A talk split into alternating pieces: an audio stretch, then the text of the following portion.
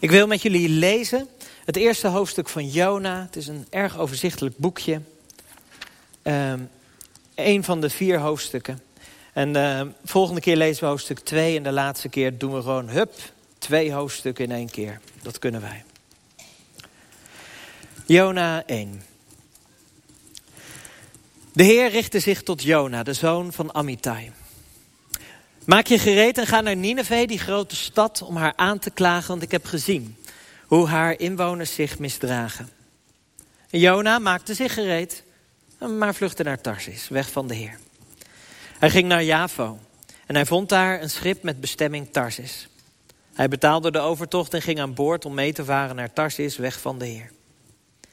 Maar de Heer wierp een hevige storm op de zee en de zee werd zo wild dat het schip dreigde te breken. De zeelieden werden bang en ieder riep zijn eigen God om hulp. Ook gooiden ze om het gevaar af te wenden de lading in zee. Maar Jona was in het ruim van het schip afgedaald, was daar gaan liggen en in een diepe slaap gevallen. De schipper ging naar hem toe en zei tegen hem, wat lig je hier te slapen? Sta op, roep je God aan. Misschien dat hij zich om ons bekommert, zodat we niet vergaan. Intussen overlegden de zeelieden. Laten we het lot werpen, om te weten wiens schuld het is dat deze ramp ons treft. Ze wierpen het lot en het lot viel op Jona. Toen zeiden ze tegen hem, vertel ons, hoe komt het dat deze ramp ons treft? Wat doet je hier aan boord? Waar kom je vandaan? Uit welk land kom je? En bij welk volk hoor je? Jona antwoordde, ik ben een Hebreeër en ik vereer de Heer, de God van de hemel, de God die zee en het droge gemaakt heeft. Nu werden de mannen nog veel banger, want ze hadden van hem gehoord dat hij was weggevlucht van de Heer. Ze zeiden tegen hem, hoe heb je dat kunnen doen? En ze vroegen hem, wat moeten we doen, zodat de zee ons met rust laat? Want de zee werd hoe langer hoe onstuimiger. Hij antwoordde, gooi me in zee, dan zal de zee jullie met rust laten. Want ik weet dat het mijn schuld is, dat deze storm zo tegen jullie tekeer gaat. Maar de mannen roeiden uit alle macht om weer aan land te komen. Dat lukte hun echter niet, want de zee ging steeds onstuimiger tegen hen tekeer. Toen riepen ze tot de Heer, ach Heer, laat ons toch niet vergaan als wij het leven van deze man opofferen. Reken het ons niet aan als hier een onschuldige sterft. U bent de Heer. Al wat u wilt, dat doet u. Toen tilden ze Jona op en gooiden hem in zee. En de woede van de zee bedaarde. De mannen werden vervuld van bang ontzag voor de Heer. Ze brachten hem een offer en deden hem gelofte. Woord van God.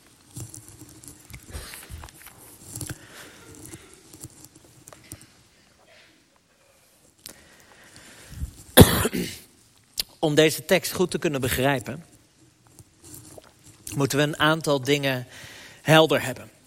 Allereerst, wie is Jona? Dan wat doet Jona en herkennen wij onszelf daarin? En tenslotte, wat doet God? Nou, wie is Jona? Dat is een vraag die eigenlijk best wel moeilijk te beantwoorden is.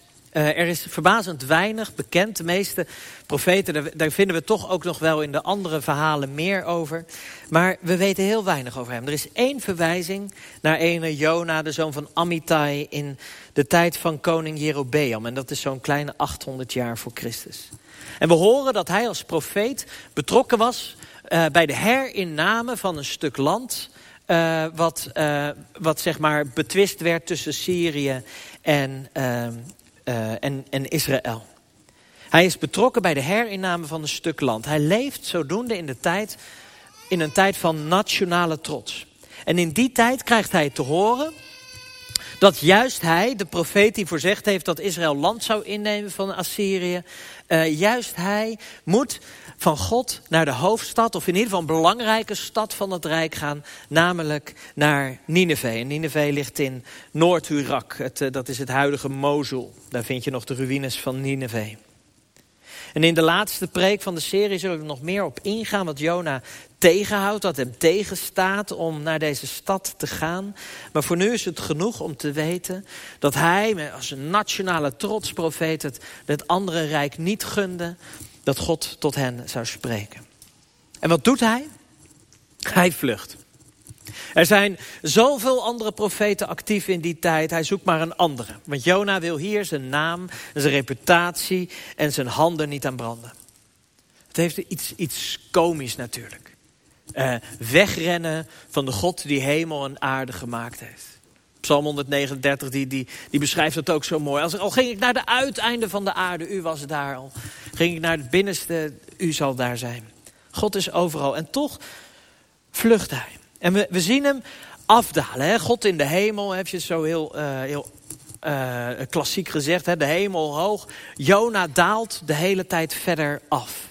Eerst gaat hij uh, naar Jova, dat is Jaffa, Tel Aviv, daar in de buurt. Een, een, haven om daar een boot te pakken. Die, zo lezen we, naar Tarsis ging. En Tarsis, dat denken we, oh dat is leuk, daar, ging Paulus ook heen. Maar uh, het zou ook goed kunnen dat hier helemaal Spanje bedoeld wordt. Een schip wat, wat eigenlijk naar de uiteinde van de toen bekende wereld ging. En op andere plekken lezen we ook wel Tarsis schepen. En dat is dan gewoon een synoniem voor zeewaardige schepen. Grote schepen die ver weg gingen. In ieder geval, waar die heen gaat weten we niet. Heel ver weg. Zo ver mogelijk weg.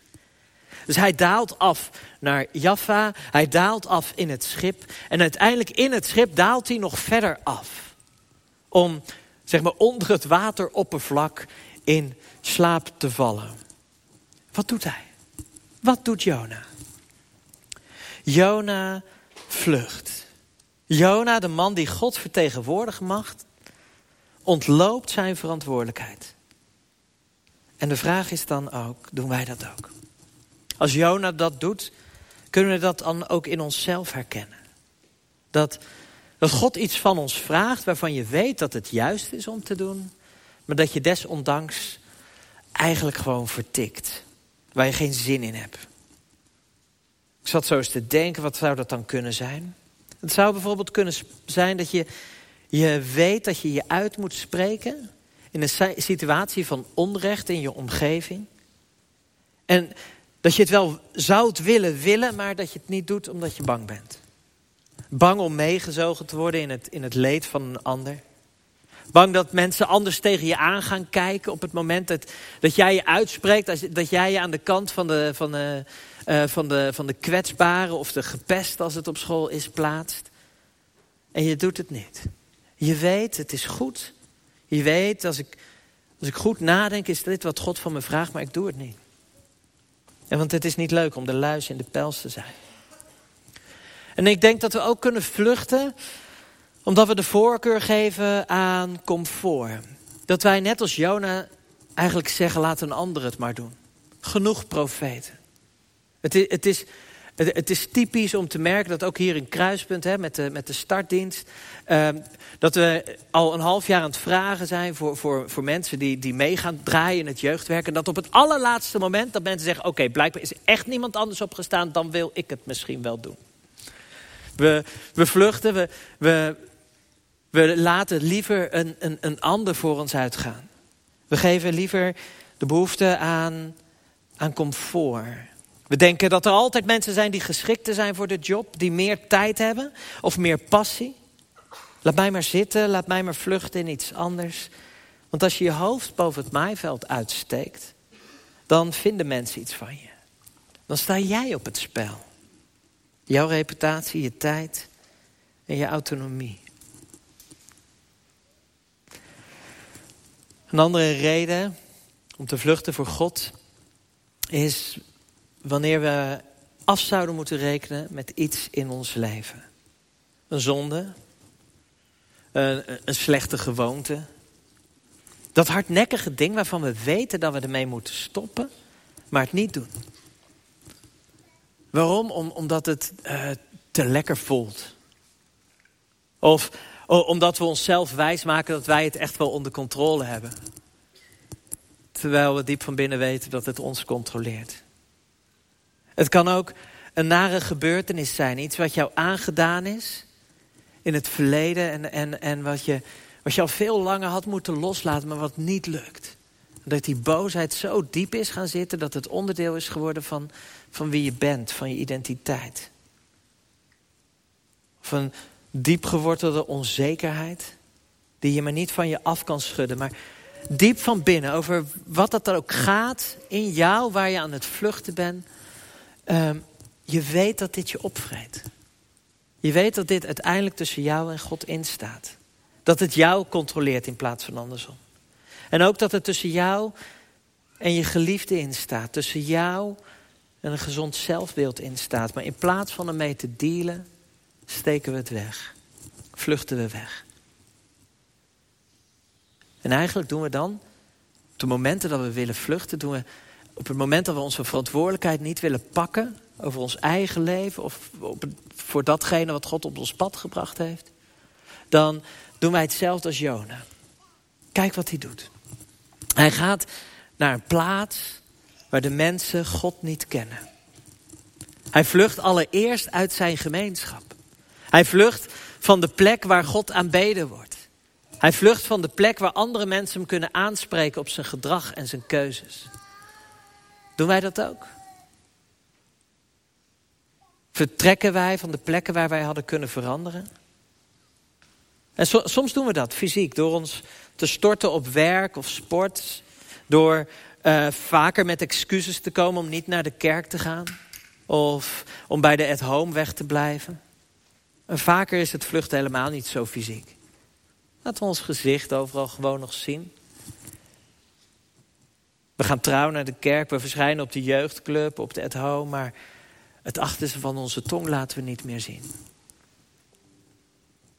En soms laten we dat zelfs niet meer zien in onze intieme relaties, in de partner die je is toevertrouwd. We laten nooit meer het achterste van onze tong zien. En we hebben het over zaken die indringend lijken en belangrijk, maar die de kern eigenlijk niet raken.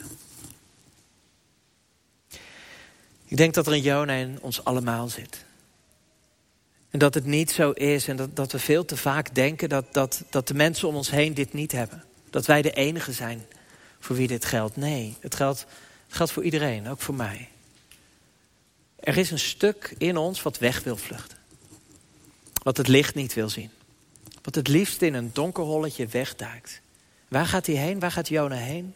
Hij beweegt zich naar de dood toe. Hij beweegt zich weg van het leven.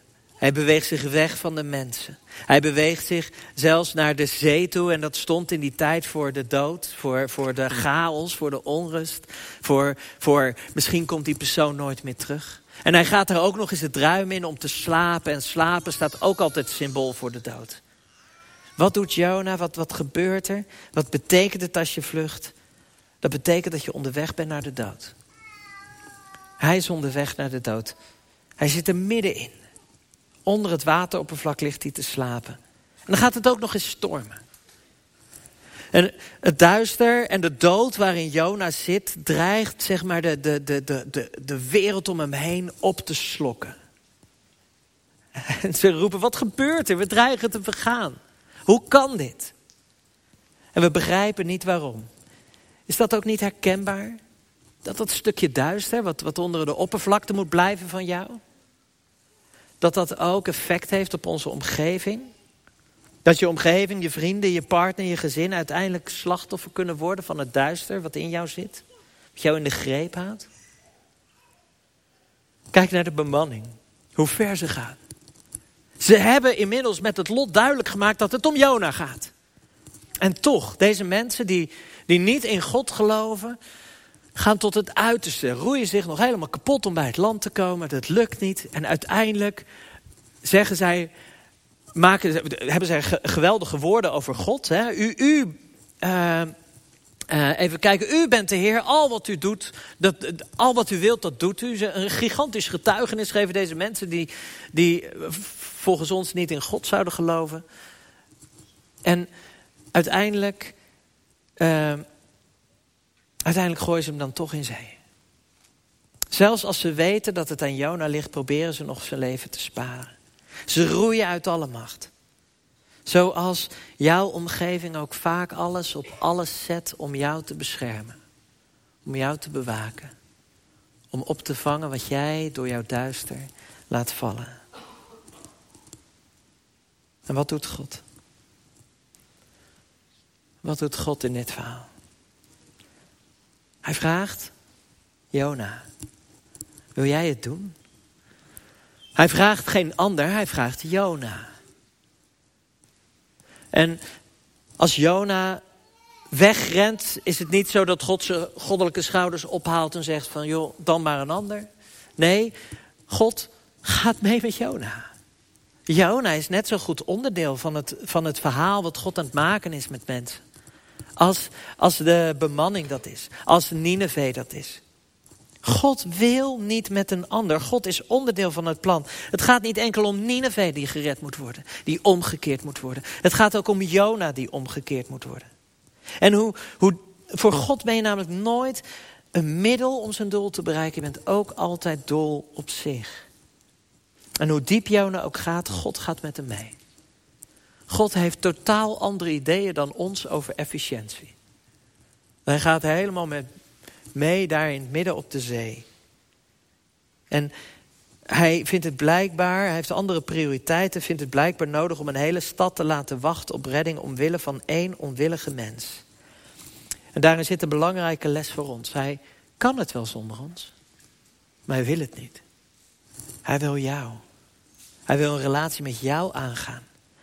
Hij ziet niet alleen het duister in deze wereld dat zo groot en omvangrijk lijkt dat ons duister daarbij in het niet valt, onder het maaiveld mag blijven. Nee, hij ziet ook ons duister. En ook dat duister mag aangepakt. Hij wil een relatie met ons aangaan. Hij zal altijd de tijd nemen, in ons investeren. Net zolang dat wij dat durven mee te zeggen met het lied van Eline Bakker van net. Er is geen afstand meer tussen u en mij. U mag alles zien. U mag alles hebben. Hij zal altijd de tijd nemen om het weg te nemen. Om het te laten sterven. En er een nieuw leven voor terug te geven. Nou, uiteindelijk weet Jona. Hij weet het. Hij weet dat het moet gebeuren. En hij zegt, offer mij maar op. Laat mijn duister maar verdwijnen, maar het zit zo in mij verwikkeld dat ik niet anders kan dan sterven. De enige weg waarop ik, die ik voor me zie, dat ik hier vanaf kom, is de dood. Het zit zo verweven in mij dat het een offer vraagt. Een offer van mijzelf voor mijn omgeving. Laat mij maar sterven, dan zijn jullie eraf. Van mijn opstandigheid. Van mijn gedoe. Van mijn onwil. Van mijn onvermogen. En dat is precies wat er gebeurt. Jona gaat overboord. Misschien denk jij daar zelf ook wel eens over. Als ik maar niet meer ben of als, als, ik, als, als ik maar uit de vergelijking ga, dan, dan, dan is het niet meer nodig. Dan gaat het goed. Maar lieve mensen, 800 jaar later is er weer een boot. Is er weer een storm. Is er weer een bemanning vol met angst en is er weer een man namens God die ligt te slapen in de boot.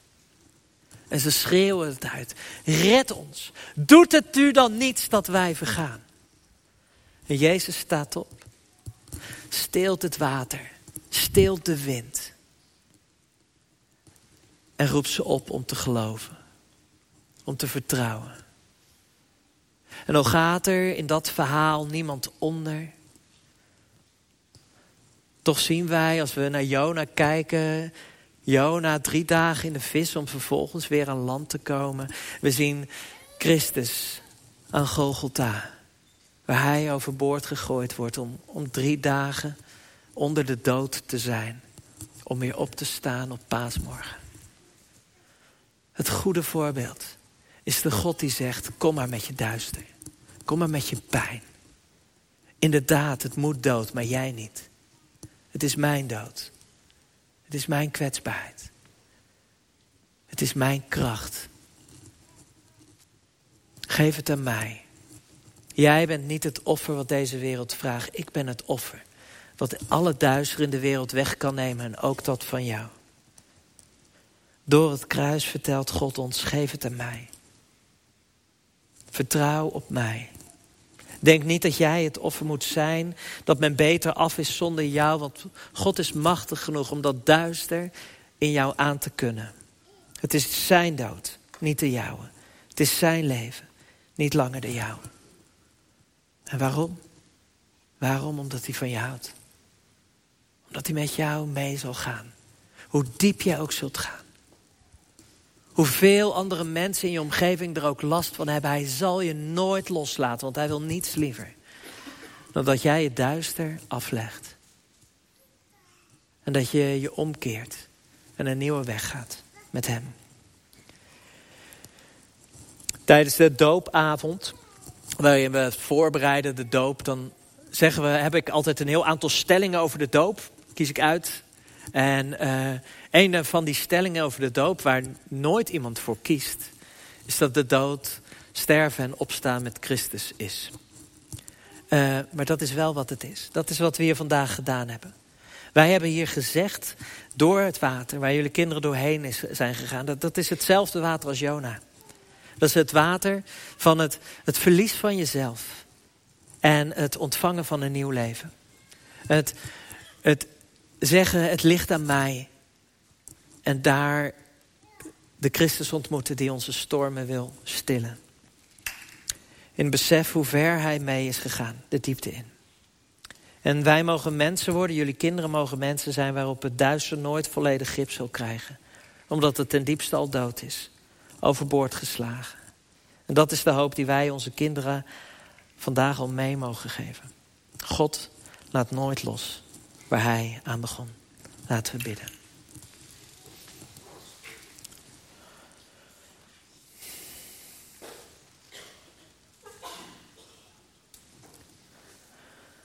Vader, u bent genadig.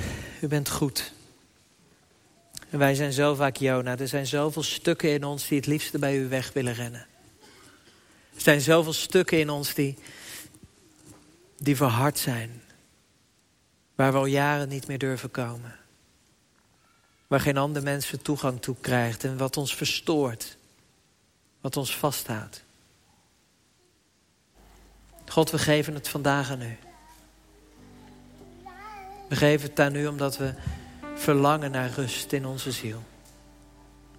Naar een nieuw leven. Wilt u ons dat geven? Niet omdat wij dat verdienen, maar om uw Zoon, Jezus Christus, onze Heer. Die doet leven. Amen.